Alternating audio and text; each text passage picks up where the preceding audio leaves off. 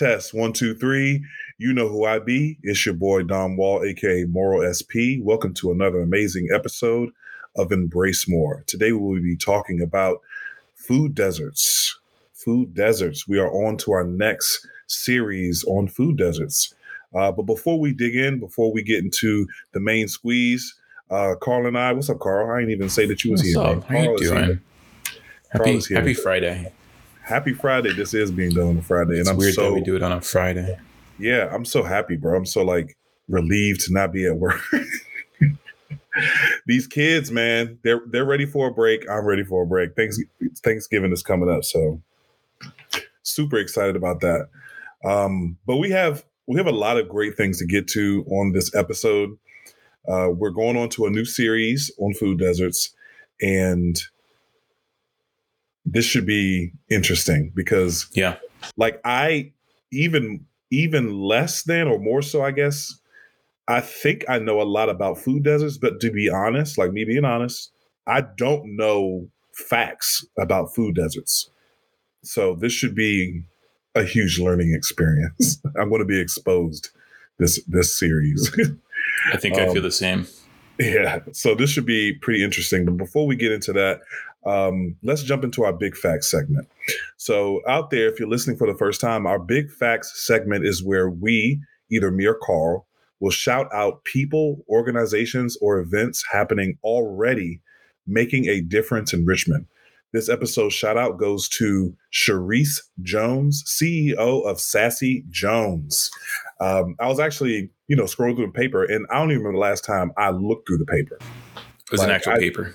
Yeah, an actual paper. An actual paper. You guys listening can't well, see this. Crinkle of paper. Maybe this is maybe they don't know what they don't what that sounds like. No, for real. This is not. this is real wild. here. The Savings Direct, uh, which is a product of the Richmond Times Dispatch, um, printed this on November second, two thousand twenty-two. there is a picture of Sassy Jones. Oh, I'm sorry. There's a picture of Sharice Jones. Um, and a little bit about Sassy Jones. Um, it says Sharice started Sassy Jones out of her house, and is it has grown into a eighty million dollar company. The local store started with a line of clothing and has branched out to include jewelry, accessories, home decor, and beauty. Uh, and there's a great big old picture, awesome picture of CEO and founder uh, Sharice Jones uh, at her new retail space at Short Pump Town Center. That is like awesome. Like I can't wait to actually go and hopefully meet her. Like honestly, like I don't live too far away from Short Pump Town Center. So I would love to go in and be like, oh my gosh, I saw your face in the paper and I shouted you out of my podcast. Can you be my friend? It's funny, yeah. I'd love to yeah. see uh, the story in the context there.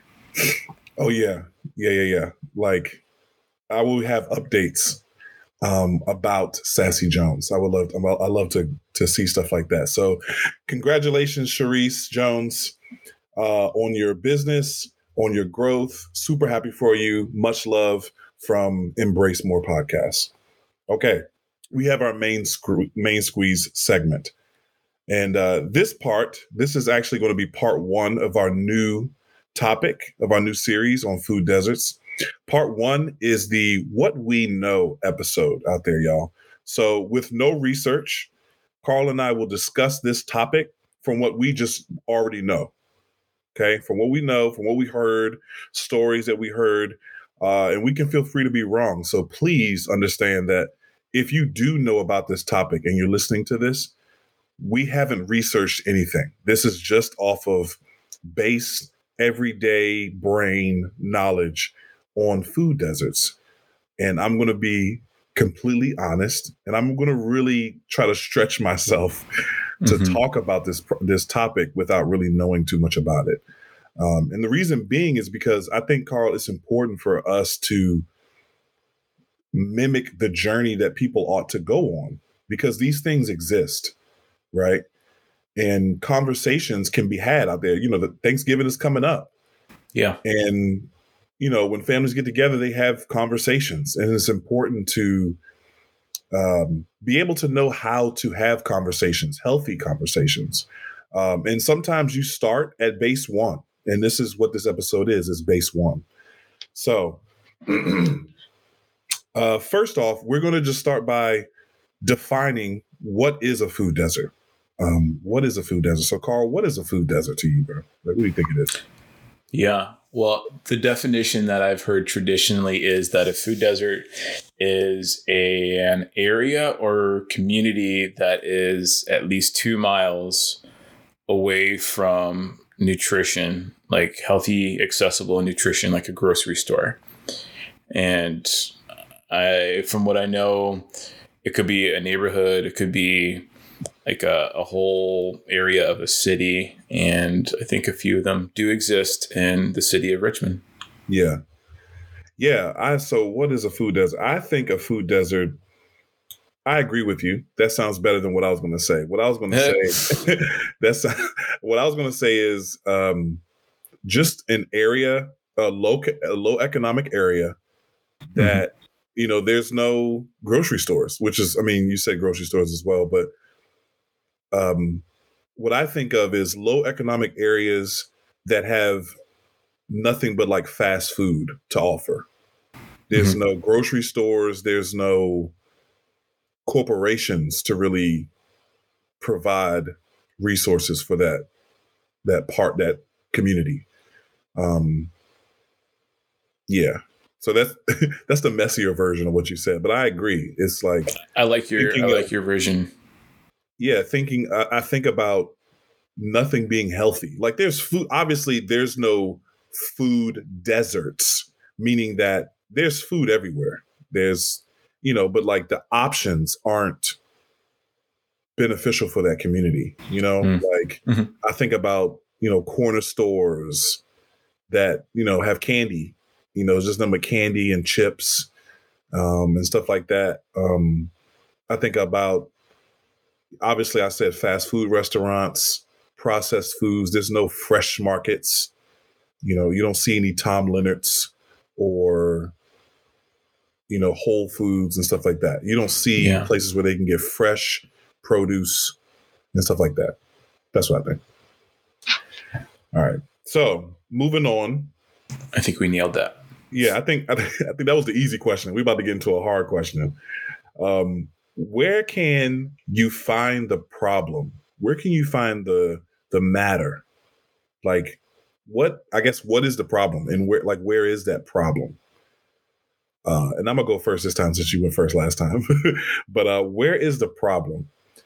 Um, I would say the problem with that is that just because people are poor, just because people live in a certain area, and try not to focus on this, but just because people are of a certain race or you know nationality background, they aren't allotted the same resources that other people are. And I guess it's like, I guess um, this is me playing devil's advocate. That's awful. I hate devil's advocate. I hate that saying. This is me playing the opposite. one may say, well, what's the what's what's the wrong with that? You know, like we we live in America, and America is very you pull yourself up by your bootstraps. You you work hard and you get a payout based on how hard you work. And if you work hard, then you won't be in these situations to where you're living in a quote unquote food desert. Okay. Uh, that's not how I feel, but I'm, I'm just saying that to to present where they someone could look at this and be like, well, there's no there's no problem there. Hmm. And, and, I would say it, it seems like it's more systematic, in my opinion. You know, it seems it, it doesn't seem like it's it doesn't seem like the the race is fair. It seems like the race is fixed. You know, um, but that's just my perception. I think the problem is, you know, everyone should get a fair try and every every I mean, every, we all live on this earth. We don't have a we don't have a a choice. mm-hmm. We we all should be able to enjoy the fruits of this earth. You know what I mean? Um, the resources of this earth. We all deserve to to benefit from it and to have it. I mean, we all are human. We all have the same chances on this rock. So I would say, yeah, that's the problem, in my opinion. Where you find it, yeah. Um, for me, I think you can find them anywhere.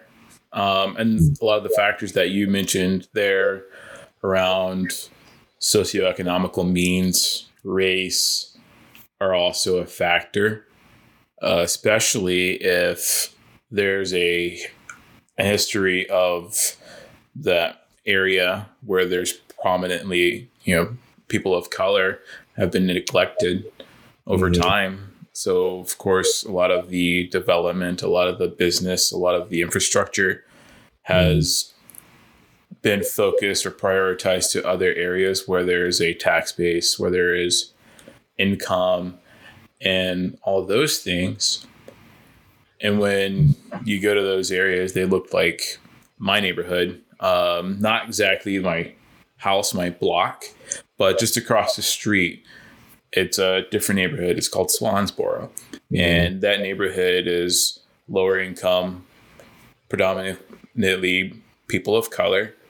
And they they're in the same situation I am as far as you know, food access and nutrition. Yeah. They don't have a grocery store, but that's an area where the houses are a little bit dilapidated. There's a little bit less infrastructure focus there. So sidewalks, streets, uh, sewage, plumbing, and all those things. Mm-hmm. They're not as well taken care of by the city. Yeah. And of course, the the people there are not able to afford it, nor should they, because that's a city property. Yeah. Yeah. And just to add to that fact, in Swansboro, there used to be several grocery stores. Mm. There used to be a Ukrop's. There yeah. used to be a Seagulls Market. And historically, those are really well known grocery stores, local mm-hmm. grocery stores in Richmond. Yeah. Now they're gone. They're just shells or they're other businesses now, and they're no more. But I think it can also exist in the suburbs mm-hmm. if you have uh, a neighborhood, you know, that's densely populated with subdivisions. I think it's less likely that there'll be a food desert, but that could still yeah. exist. And we can't say anything about rural areas because they're bound to be by that metric two miles. They're bound yeah. to be far away from those people. Oh yeah, that's a good uh, grocery stores. So that's not even a point. But still, you know, they're they're lower income. They still may have many 7-Elevens or gas stations or fast food stores mm-hmm. where they're you know relying on the nutrition from there, and that contributes to that problem. But it's still it's still a matter. Yeah, yeah, and um, I remember a couple of things. For one, I remember a Community Pride. Do you remember that that uh, grocery store, Community Pride? Vaguely. Uh, I know that there was one near VCU, but I remember that that grocery store specifically would plant itself. It was black owned, mm-hmm. And it was specifically plant itself in places where the the the need was high.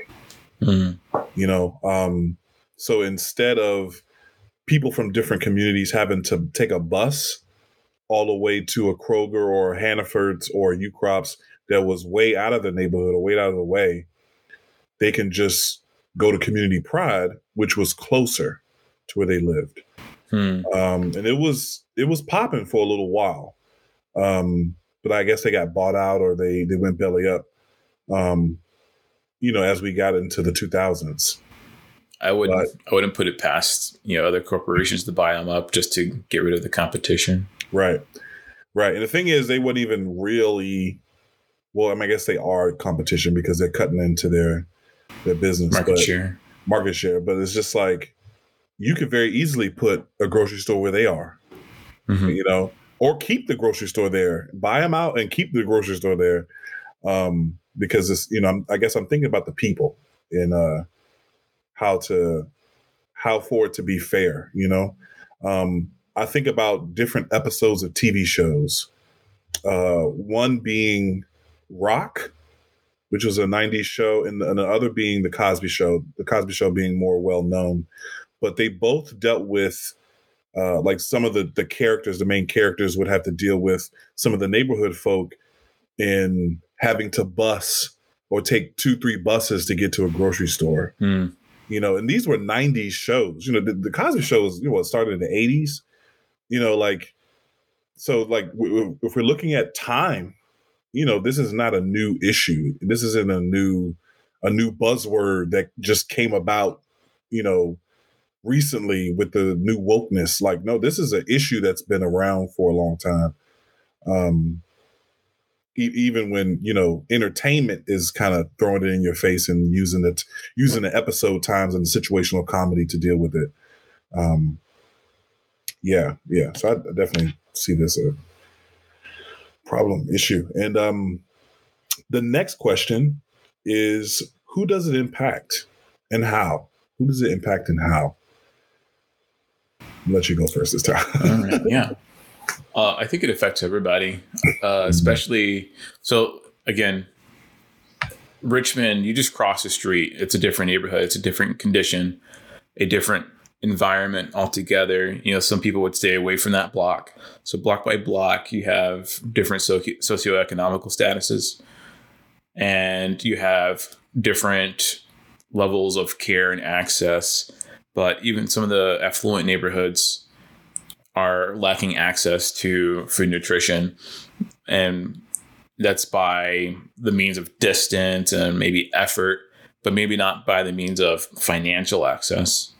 I think it's a little bit easier especially within the last three years with a lot of services that have been developed out of food delivery ready pickup all those things. But when it comes to lower socioeconomical and people of color, yeah, it, it makes it you know uh, nigh impossible, nigh possible to get that. You know, they're cost prohibitive by effort. They're cost prohibitive by price, money, and so that those people struggle. Yeah. Yeah, I agree. I um when I think about people me being honest, trying to be mm-hmm. as transparent as I can. Uh, but I do think about Black people. I'm an African American. So a lot of times I'm, you know, when I think about struggle or some of these systematic things, I'm like, man, like these are things that these are issues that get swept under the rug. Um, you know, I'm, you know, I wouldn't say I'm from a food desert uh, because, you know, DC's DC is lucky to have shoppers. Um, and I forgot the other grocery store, but shoppers there's everywhere. Mm-hmm. Um, so you know, in DC, you know, it's a short walk really to the grocery store, um, and the communities are not so cul-de-sac like they are in Richmond. Um, mm-hmm. The neighborhood, you know, the neighborhoods or the communities are kind of spread. You know, it's DC is a true city. you know, um, so it's a little different. But I think about Black people that are on the poor side. And uh, I think about children. I think about children a lot. Obviously, I'm a teacher, so I think about are my students getting nutrition? Or obviously, most of my students, you know, because some of my students don't live in those different areas, but some of my students do. Uh, and, you know, I think about like, man, like, are they getting the nutrition that they need? Because I, I see a lot of Taki bags I see a lot of candy. I, I, talked about this a little bit last series, but you know, I'm just like, man, is it is it culture? Is it the the you know the construct or the systematic stuff that's going on? Um, what is it? And I think about homeless people in Richmond. I think about you know, like man, like they, you know, granted, like they don't necessarily have a place to live, but they have they work an area. They work an area to where they they look for resources.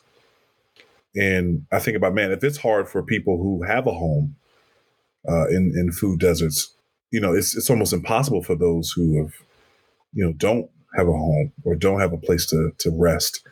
Uh, it's even harder to, you know, have food or find food. A lot of times, I know sometimes certain um, grocery stores might give out food leftover food or you, they, are able to help in some type of way, you know? Um, so I, think about, I think about them and some, some of those select groups. I think about kids. I think about black and brown people and I think about the homeless. Yeah. You, uh, you mentioned your kids and the Taki bags and my wife, she's Colleen, she's been on the show before. She's mm-hmm. a teacher and she thinks about that too. It's been in a number of our conversations where some of her kids, she's concerned whether they, you know, can pass a test because they're hungry. Their their mind can't ease the physio- physiological aspect of their mind can't really focus Yeah. without energy, Right. uh, let alone learn. So if they're if they're testing under those conditions, if they're learning under those conditions where they're hungry, they're malnourished, Yeah. or their their energy is being supplemented by something that's more sugar than you know protein or something else that's sustainable, that's going to affect a whole bunch of people in that environment who are relying on the same thing.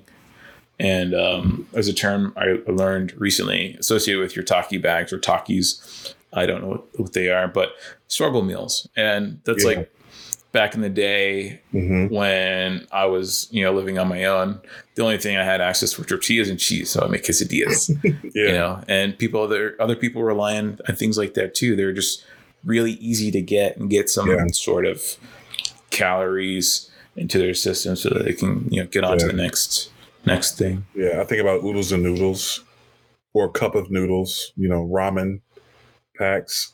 I think about the uh I used to call them like uh like ghetto pancakes. This is when I lived in the ghetto. so I lived was in living in DC. And we would take bread and put butter on or we would toast it, put butter on it, and put some cinnamon and sugar on it and put syrup on it. And those was our like our pancakes. Is that something people come up with on their own? Because that's don't know. exactly what we did. We it was like it was so good. Yeah. It was so good. Stick it right in their toaster. It was so good, but and we Mhm. ate it all the time. Like anytime we was hungry and it wasn't like one a meal time, that's what we would make most of the time. Um, if it's not a peanut butter and jelly or something like that, but um, I've I've had I've, I used to walk to school and have a baggie of dry cereal because we didn't have any milk. You know, um, I remember certain times where you know it, we didn't have burger buns; we just had sliced bread for the for the for the cheeseburger or the hot dog. You know, I mean, I still do that from time to time now. If I run out of if I run out of buns, I'm gonna just use a slice of bread. but I, I just remember those times you have to struggle through. You know, Yeah. um, and I think honestly, I mean, I didn't think I would get to a hypothesis this episode, but I think I have, and I'm gonna make it. Um, and I, you can have a hypothesis as well, but I would say if if food deserts really exist, I mean, I think they do. Um, that's why we're talking about them. But if food deserts truly exist, then it's then that's all of our problem. Like Hmm. if food deserts is a thing in the community, in any community, then all of us ought to be alarmed by that. That there are humans that don't get the nourishment and the same resources that we do. Because I I feel like if if that's the type of care for we have we are having for humans, you know, it's like, man, what then that means the same goes for you. No one's caring about you because at some point you might be in need. You know, I think about that. Like, man, like they're in need and no one's helping. What if I'm ever in need? Who's going to help me if I'm in need? You know, um, so if I think if if if food deserts is really a thing, then we all ought to be alarmed by that. We we it, we're all in trouble if that's the, if that's true. That's a that's a problem. You know, that's Yeah. a problem if that's true. I'm I think I'm still forming my hypothesis, but to your point that you know we're all in trouble. Like I said, it affects even people in good schools. Like if they're hungry Mhm. students, you know, taking tests, they're likely not to pass and they're like to be likely to be perceived in a certain way and their opportunities are going to be limited. Yeah, Mhm. that's that's for sure. Uh, for me, I think if if our communities don't do anything to solve the problem for food deserts, uh, a little different than yours. I don't Mhm. deny that they exist or anything like that, but if we don't have a solution to food deserts, then like your your statement, then we will all be in trouble because we will have low access to nutrition for people and whole communities will be sedentary, they'll be unhealthy, mm-hmm. uh, maybe even morbidly obese or obese to some extent. Yeah. And that will mean that we just have a generally unhealthy population mm. wherever food deserts do exist. Yeah. Uh, so I'll say it again. So if we do not solve food deserts, our communities will be unhealthy. That's my hypothesis. Got you. Got you. And I'll say mine's again. Uh, if food deserts really truly exist, then we're all in trouble. So, so that is our first episode of our food deserts series. I hope we didn't put our foots in our mouths too much. I don't think we did, mm-hmm.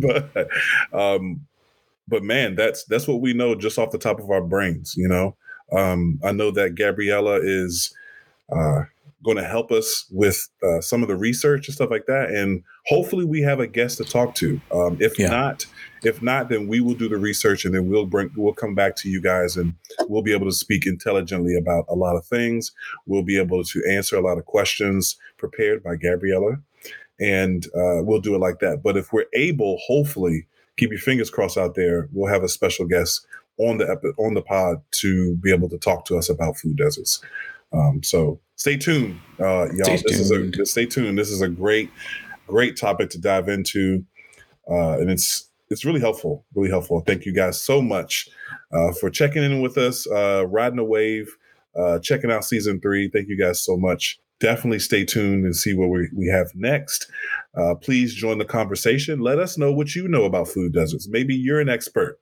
Reach out to us, teach us, come teach us about uh, some of these things. You know, reach out to us, join the conversation. You can always uh, send us a message or follow us on Instagram at embrace underscore podcast or our Reddit page, uh, r backslash embrace underscore MOR. Uh, thank you guys so much for rocking with us, and we'll see you next time. Peace.